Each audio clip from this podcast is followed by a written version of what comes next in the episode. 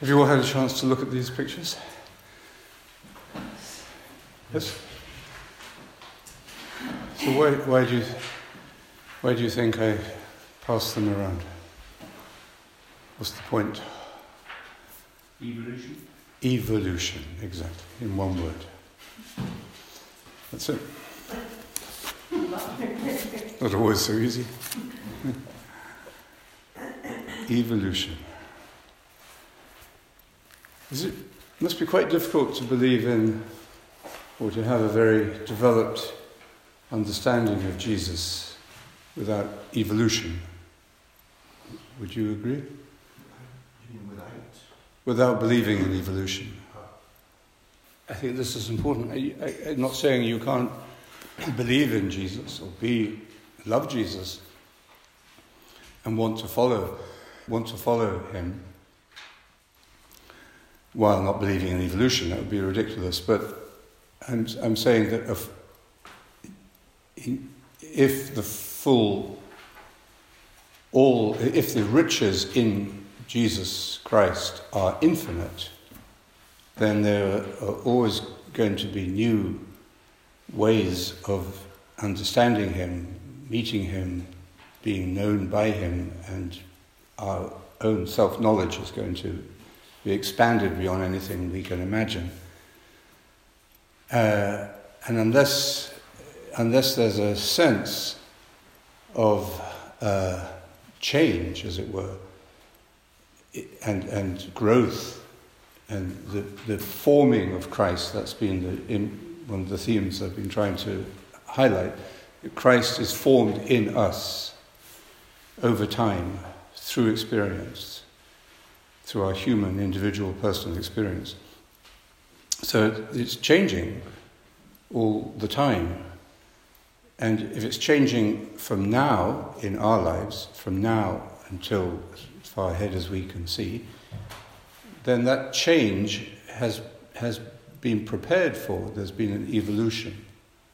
It's a, it's a flow, it's a continuum. So, um, if, the, if our capacity for growth into God is infinite because of Jesus, then, so there's an infinite future, then in a way there has to be an infinite past as well. Because infinity doesn't begin in one place at one time. So it has to be eternal, as it were, on both sides, with time as we know it in the middle. But anyway, we won't We'll get there later, maybe. But uh, so we've we looked. We began by looking at why we celebrate Christmas at the end of the year. Why Advent begins with all this reflection on the end of time and the end of the world. Uh, and we. Um, saw that, uh, you know, the, the Feast of Christmas is associated historically, mythologically, with the death of the, of the, of the solar year. So the death of the sun and then the rebirth of the sun on the same night, the longest night. Uh, and after that, the day gets a little longer, one minute a day or whatever it may be. So, Christmas, the birth of Jesus, reminds us, teaches us that life includes birth and death as a cycle. And this is reflected in the gospel story, the birth and death and resurrection of Jesus. And we can also see this repeated in nature, uh, through the seasons, and in our own human nature, in our hu- own human evolution, uh, as we move from one phase of life to another, and in a real sense, in every moment of life as well. Every moment is a dying, and so every moment is a, re- a rebirth. So, in other words, Christmas isn't just only some sentimental uh, feast, you know, cute little nativity scene. It's, it, it really takes us into the cosmic, into the cosmic understanding uh, of our place in, in the universe and of our own deepest nature, where we are implicated with the with the uh, cycles of, of the cosmos. So that was the first thing. Then, in the second, on the second day, we talked about on the second day, um, we we we looked at what uh, the birth of Jesus reveals to us uh, about our own human birth and death cycle. And that just as Jesus is born in this dark cave on this dark night, so we have to also go through our rebirthing continually uh, through our own dying and rising. And we looked at the, uh, the, the question of human loneliness, because each person dies on their own just as each person is born on their own. I don't think two babies can come out of the mother at the same time. So there's a, a, uniqueness about that, but that uniqueness can be misinterpreted as and misread as as loneliness. And where this, I mean, imagine you have two, two uh, twins in, in a mother's womb and they've been together for nine months and got to know each other in the world. Their universe is, is themselves in this beautiful uterus.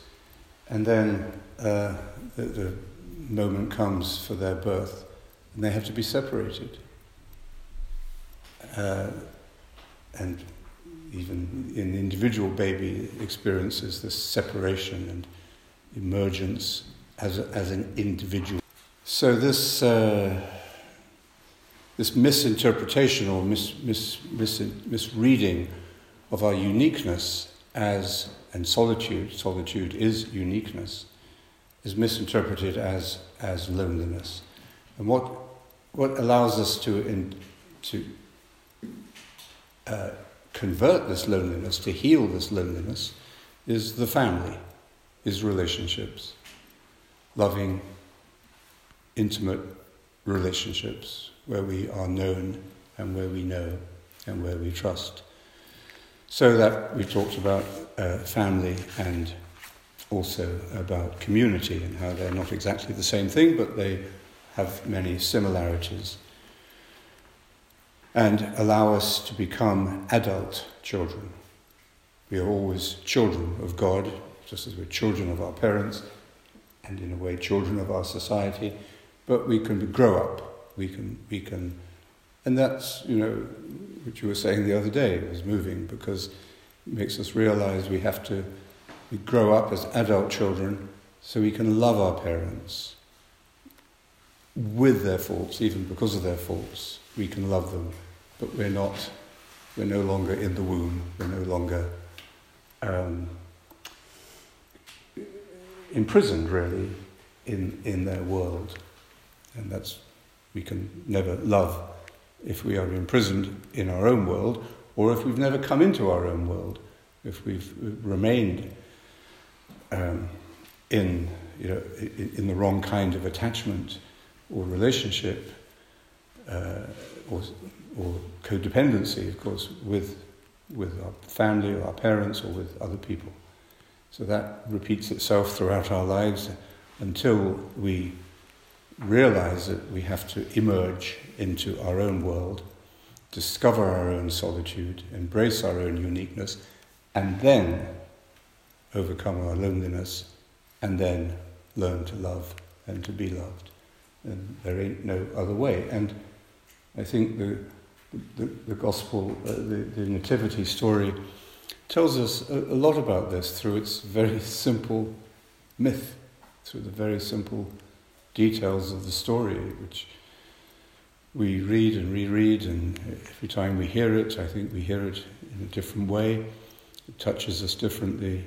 That's why it's scripture, that's why it's the Word of God, because although it's very simple, it, um, it is infinitely truthful and useful. It, it, it is a key to our own evolution of consciousness.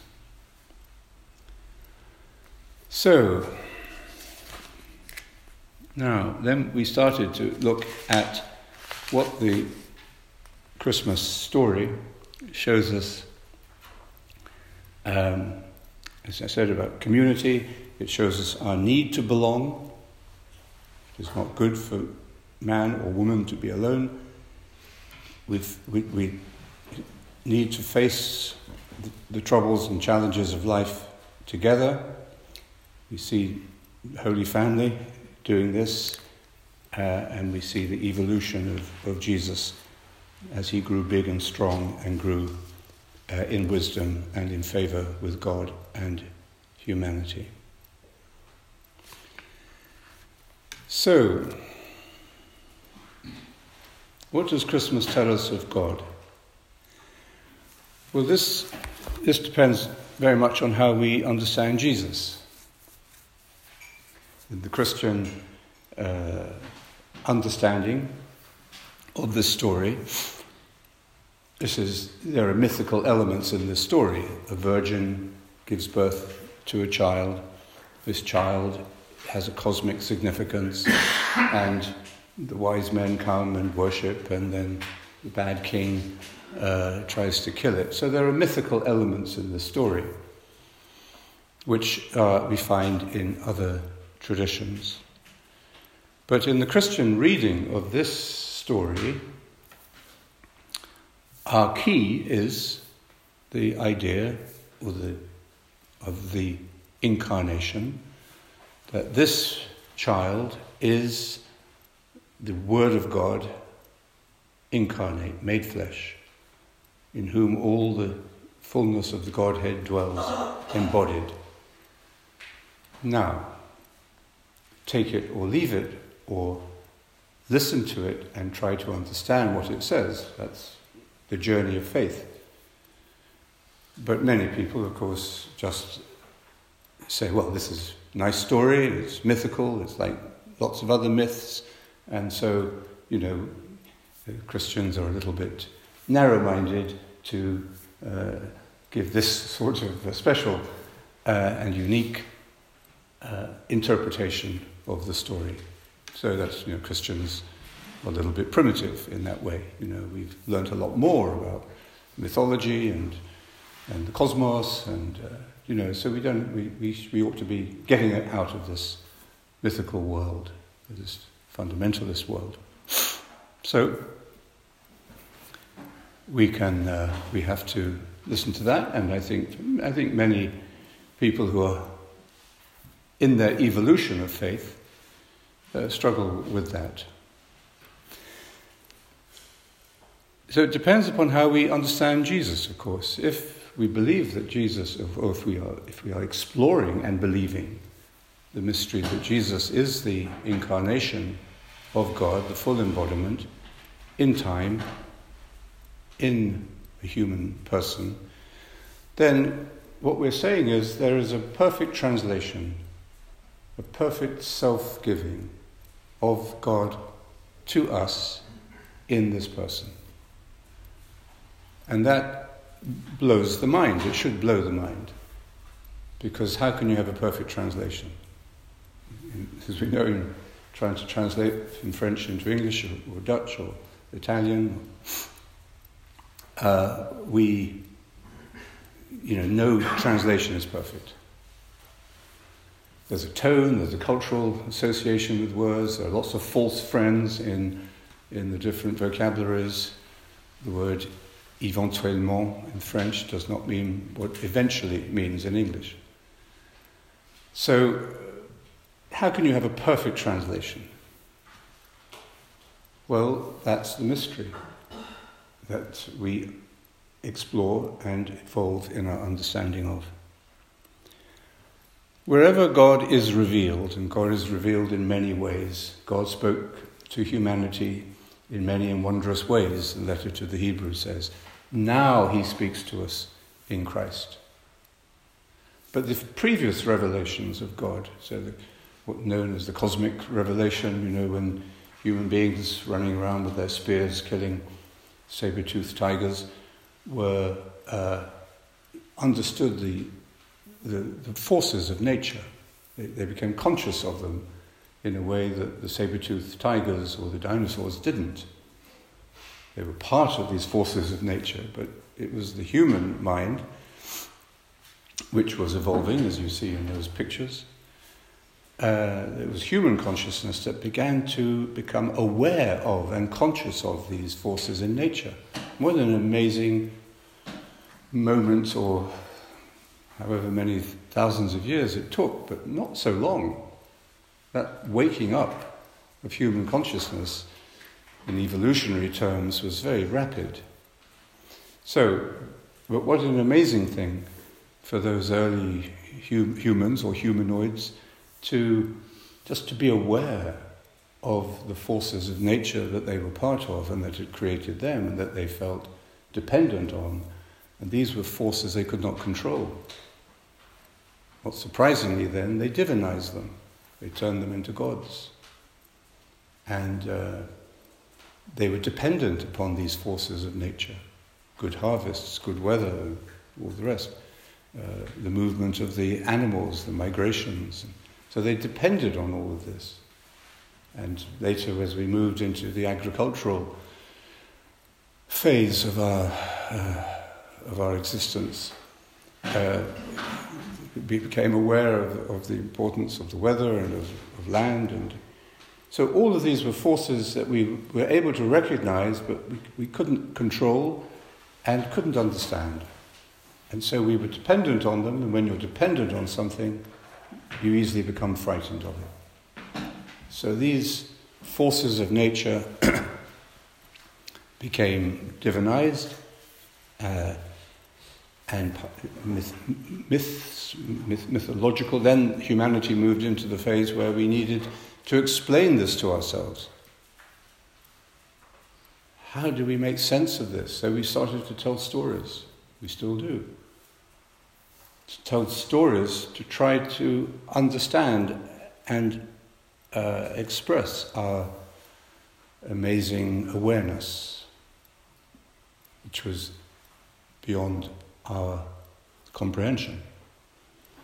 So, that was, in a way, the first uh, stages of, of the revelation of God, we could say, when human beings broke into consciousness and, uh, and began to look at the world and then to create stories about the world in which they were related.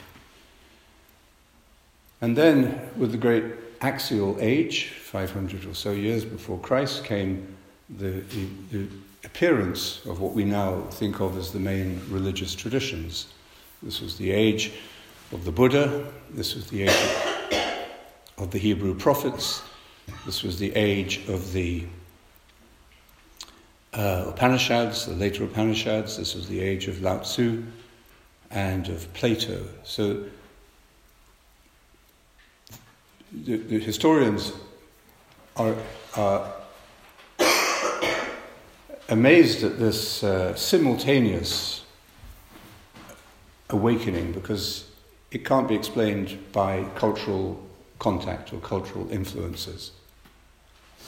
So, and what, what were the elements of this great axial age, the awakening of the religious mind in a way that we can relate to? We can't very well relate to, except New Age type of things, hugging trees or um, going to prehistoric stone circles. I mean, we can play that, but we don't really, I think, get into that anymore.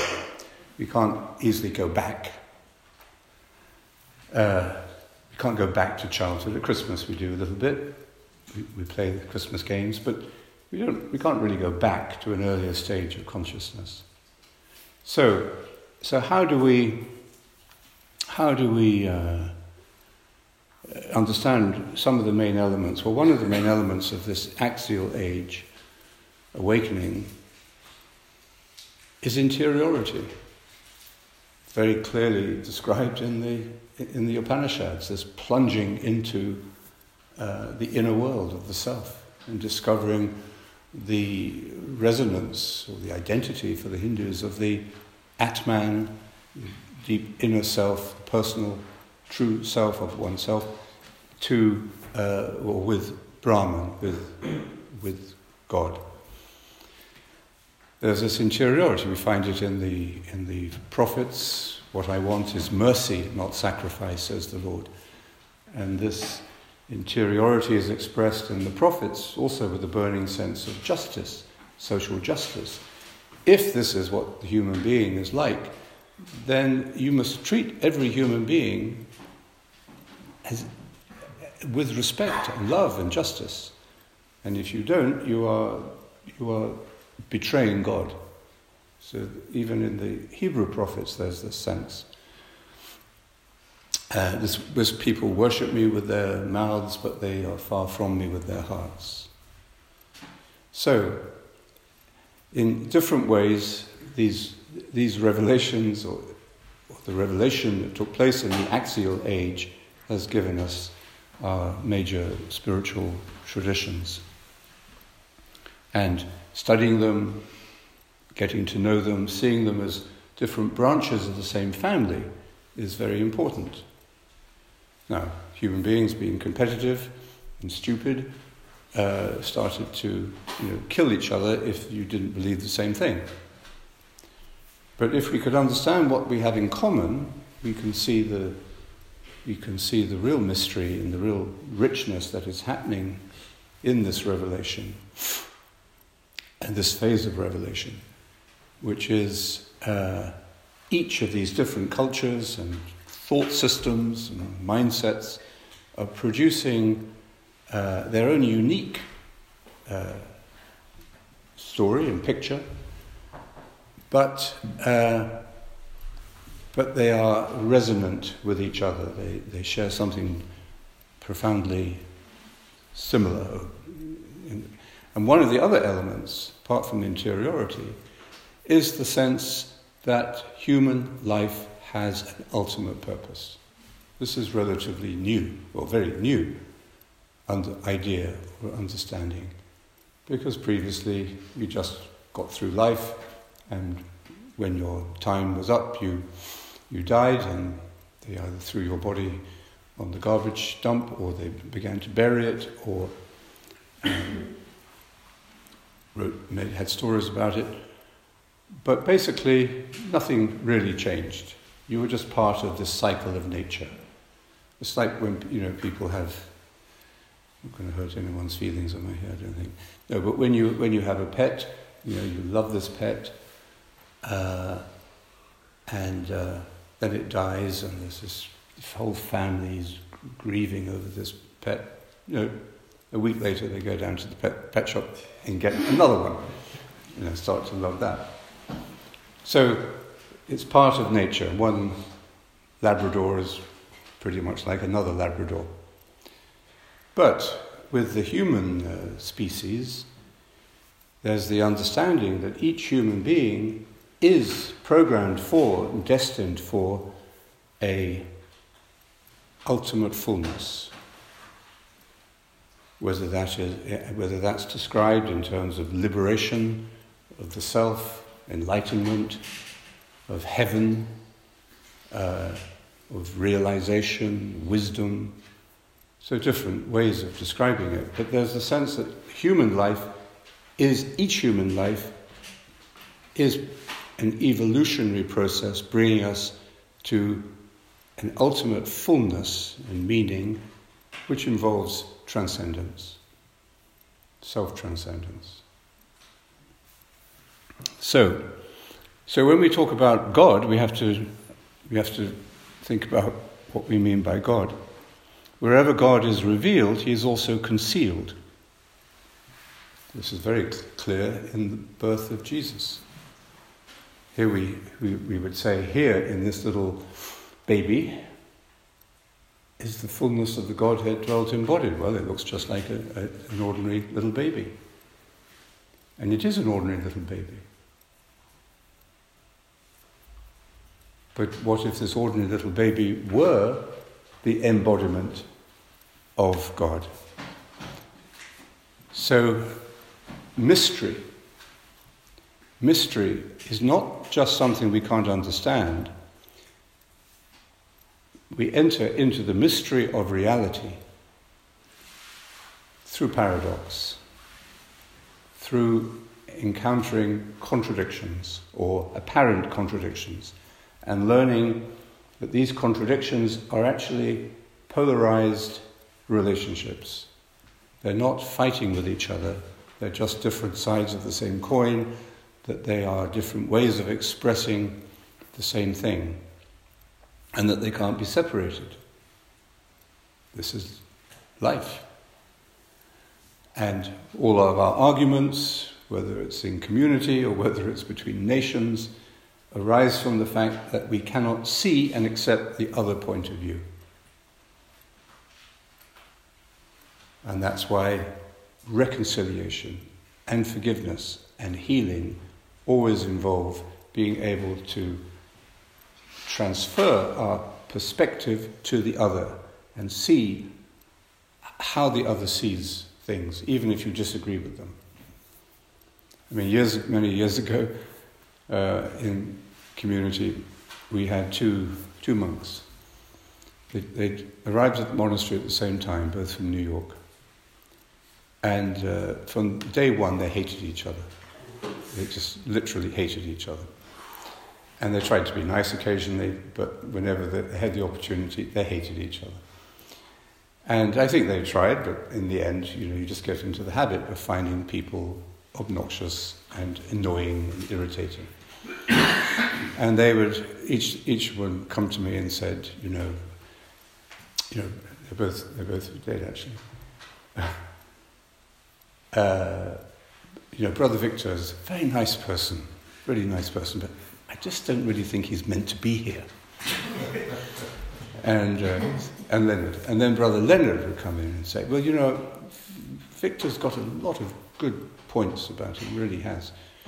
But um, I just don't think he fits in here, really. He doesn't really.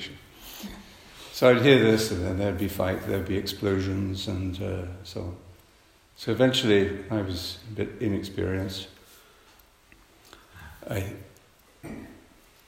brought them together and I said, you know, we've both spoken individually about each other, so just, just tell the other person in my presence, and you don't, the other person should not reply, what you really think of this person. And I know what you've said to me, so you better be honest. So, amazingly, they did. They took the opportunity. I think they were surprised. I was surprised as well. And they just started to say this. And by the end of the conversation, they loved each other. well, they began to love each other. And then they even became quite good buddies. Not maybe f- full buddies, but they became, you know, they f- became friendly. And uh, so, conflict, especially when it becomes ingrained and compulsive and begins to become poisonous, that kind of conflict can only be cured when we expand our understanding and when we truly try to see ourselves in the other and the other in ourselves. That's a verse from the, from the Upanishads as well, a universal verse of wisdom. So it's the same with our understanding or experience of God. We can't label God. You can't label a mystery. As soon as you put a label on, the label will begin to peel off. And then you're back with the mystery. The birth of Jesus in the Christian understanding is the center of history.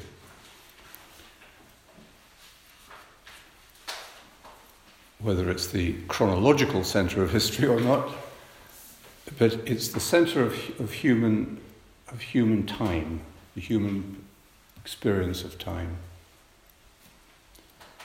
Why? Because it's the central axis point of, of the evolution of human consciousness within the whole evolution of the cosmos. We don't understand the whole evolution of the cosmos fully, but we can understand a bit better our own human evolution. Did you say central axis? Axis, yes. Yeah. So why? Because the, the evolution is everything, everything that is emerges from being, from God, and everything that is returns to God. Where else has it got to go? There is only God. So everything that is must come from God, and everything that goes must go to God. So there's a point where this, this meets, this coming and going sort of converge, the central point. And this, in the Christian understanding, is, is the revelation of Jesus. And it's in, in the incarnation that a new era of human relationship to God is inaugurated. And we see this many, I think, throughout the gospel. To, re, to see me is to see the Father, Jesus said. To see me is to see God. But what does that involve? We're seeing someone who was human, who had his, his bad days, he, and who wept, and who suffered, and who failed, and who died. Uh, is this God? How can this be the Father? And yet, the same person tells us through the scriptures, and this is the mystery of the scriptures everything I have learned from my Father, I share with you. Everything. He holds nothing back. He wants, desires to give everything he is, everything he knows, everything he's experienced of the Father. He longs to give that to us, to share that with us. Because I call you servants, no longer I call you friends. Well, that comes at the end of the Gospel of John and in the farewell discourses. So it's a high, high moment of Christology, it's a high moment of the, of the story and the interpretation of the story of Jesus.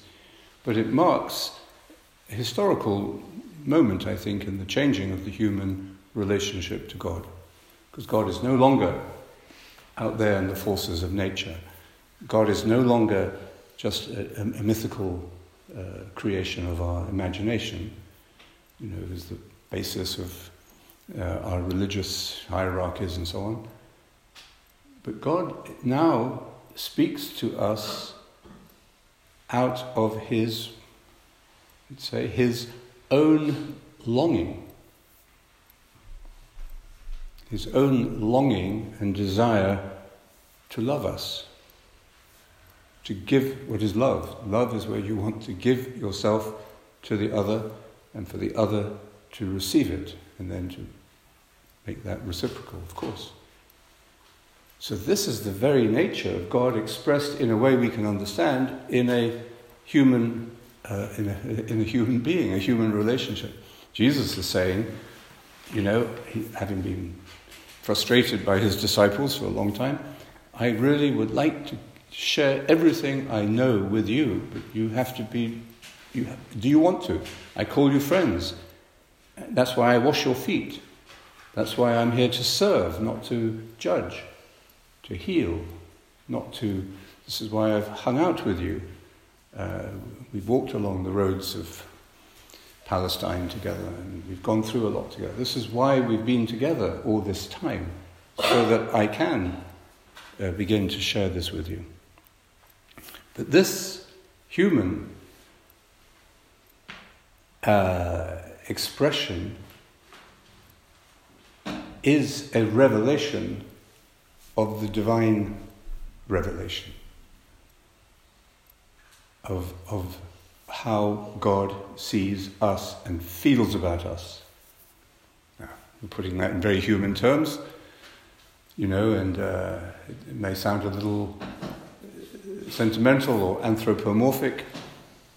Uh, but that is the whole purpose, that is the whole point of Jesus. That he does make the divine mystery uh, something we can experience and even begin to understand in human terms. And therefore, it makes us aware that what it means that we are the image of God.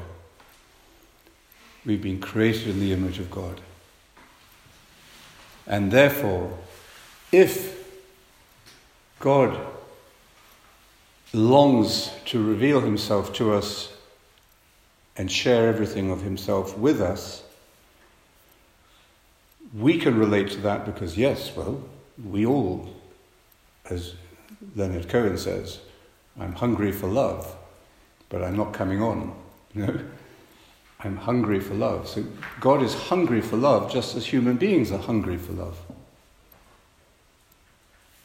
So, if that is true, if this is how we can understand the divine human similarity or identity, then we treat each other differently.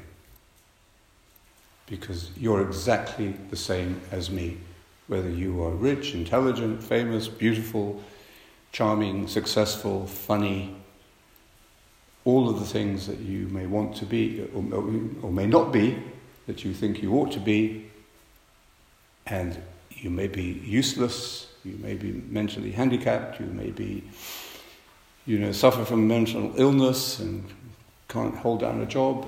There may be all sorts of things about you that are, uh, you know, look as if you are of less value than the rich and famous and beautiful and intelligent. But actually, we have exactly the same value, essentially. That transforms human society. And it's that revelation of God in Jesus and the humanity of Jesus that changes the world and has changed the world.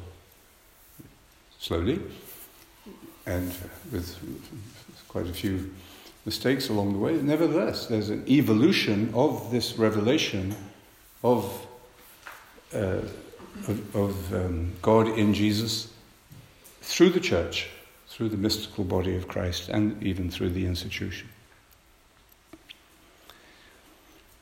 So it's the sense of God that characterizes the Homo sapiens, first in nature, the mighty forces of nature, and so on, our need for survival, but, and then in human society itself, the hierarchies we created, the religious hierarchies where the king and the priest often form the same kind of role. Um, and then in institutional religion, with its high levels of, of intellectual precision and the sutras and the Upanishads and the and Thomas Aquinas. So all of this, all of this evolves.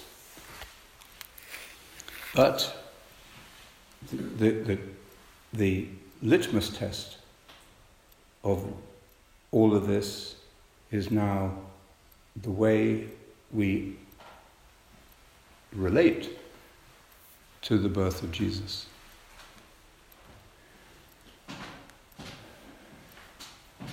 The early teachers of the Christian faith and tradition were amazed at what was evolving. For the first four or five centuries, what we call the patristic era, the, the great minds and hearts that formed the Christian basic elements of Christian dogma, the structure of our thinking, um, repeated over and over again. God became human so that human beings might become God. That's the purpose. And Angelus Silesius, who we're talking a lot about these days, become God if you want to go to God. Become God if you want to go to God. God gives himself to the one who wants to be God with him. So God will give himself to you if you want to be God with God and be what he is. This is, this is different from the Upanishads, where there's a simple sort of equation between the Atman and Brahman. You, you are that. This is not the same as that. This is, this is, this is a union in, in which identity is exchanged between God and us. I, the, sorry, the Father and I are one. Jesus does not say, I am the Father. And stepping back into the Jesus of Nazareth role, he says, The Father is greater than I. This was interpreted later in Trinitarian theology, of course, that the Son emerges from the Father, the Word of God emerges from the Father, but there's no time dimension here. It's not that the Father came first and then the Son and then the Holy Spirit unites them.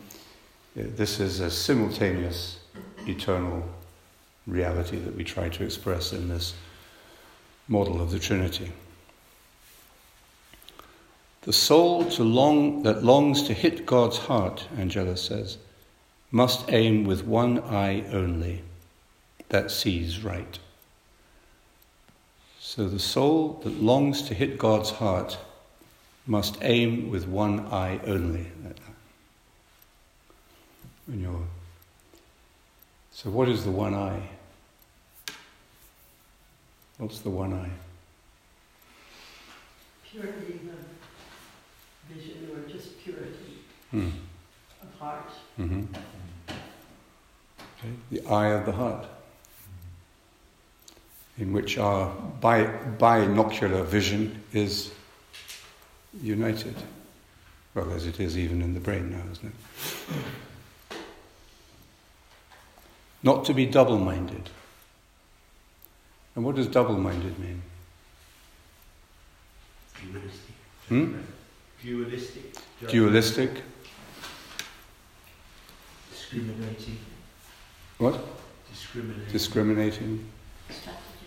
Strategizing. Before the paradox, before Yeah, before the paradox, where there's, there's separating. It's like people who love to argue about meditation, you know, but won't meditate. Or people who just like to argue about everything.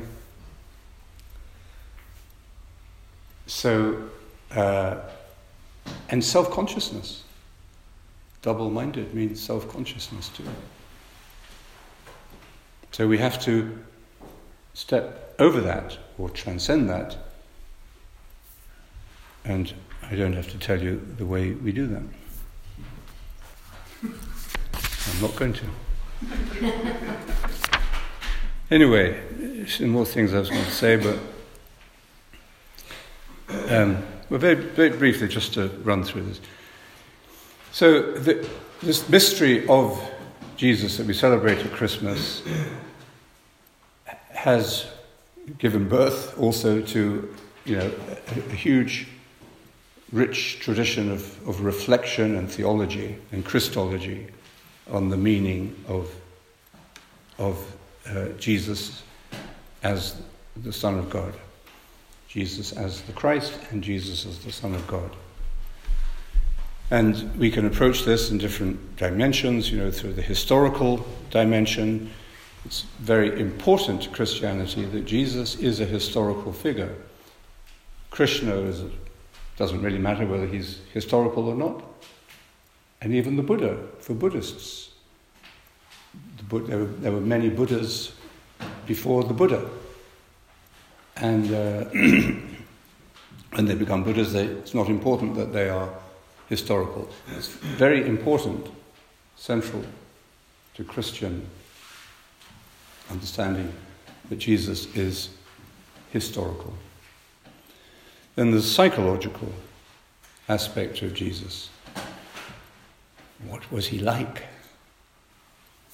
What was this personal relationship with God? What did that mean?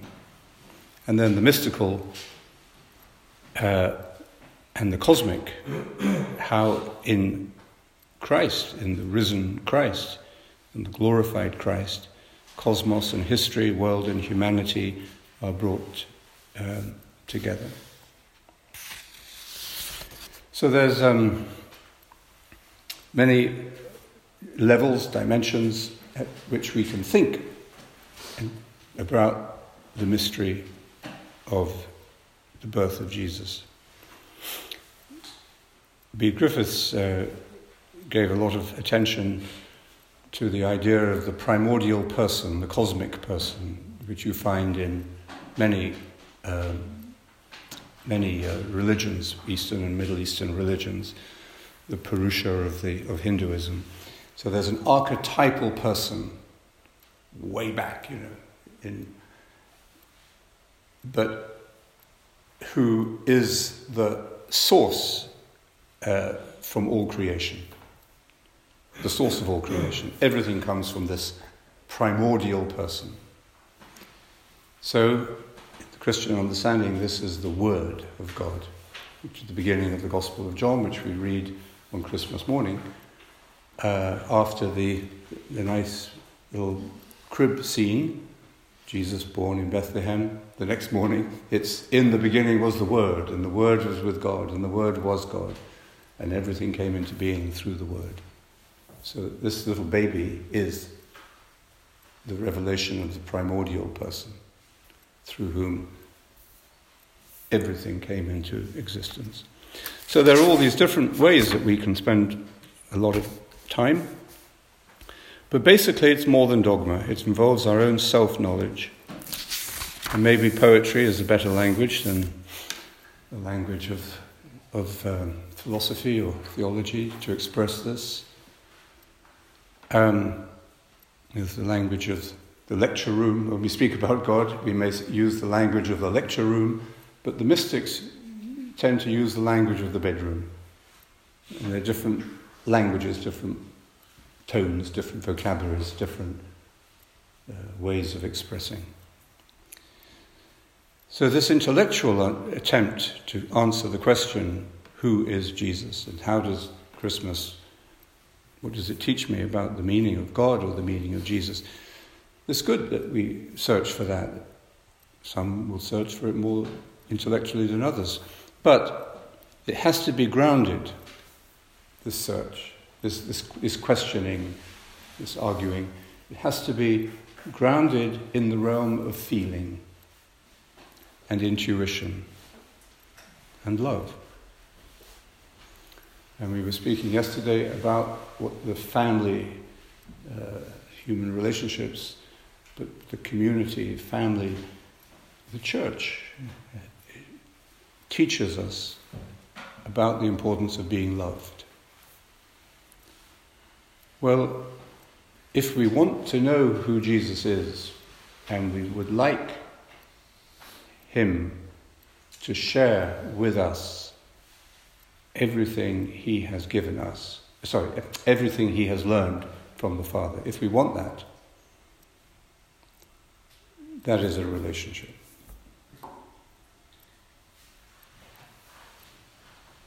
And relationships evolve. And in any evolving relationship, in whatever, of whatever level, whatever kind, we grow in self knowledge. Self knowledge is our basis for the knowledge of God. We cannot know God without knowing ourselves.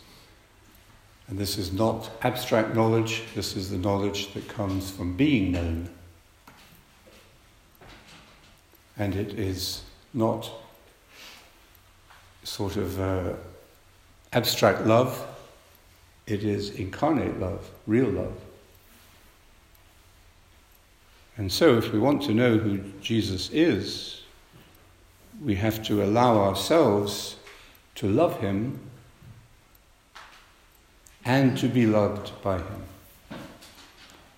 And I think that's, and, and to do that with our full humanity, giving everything we are, everything we have, everything we will have uh, into that process. And I think that's what, um, you know, being a Christian means. So it's not just about holding certain beliefs or dogma and opposing others. It, it actually involves uh, the whole of our personal evolution as human beings. Our self knowledge, as it grows, has to be invested in this uh, in, in this uh, revelation uh, that comes to us paradoxically uh, in Jesus.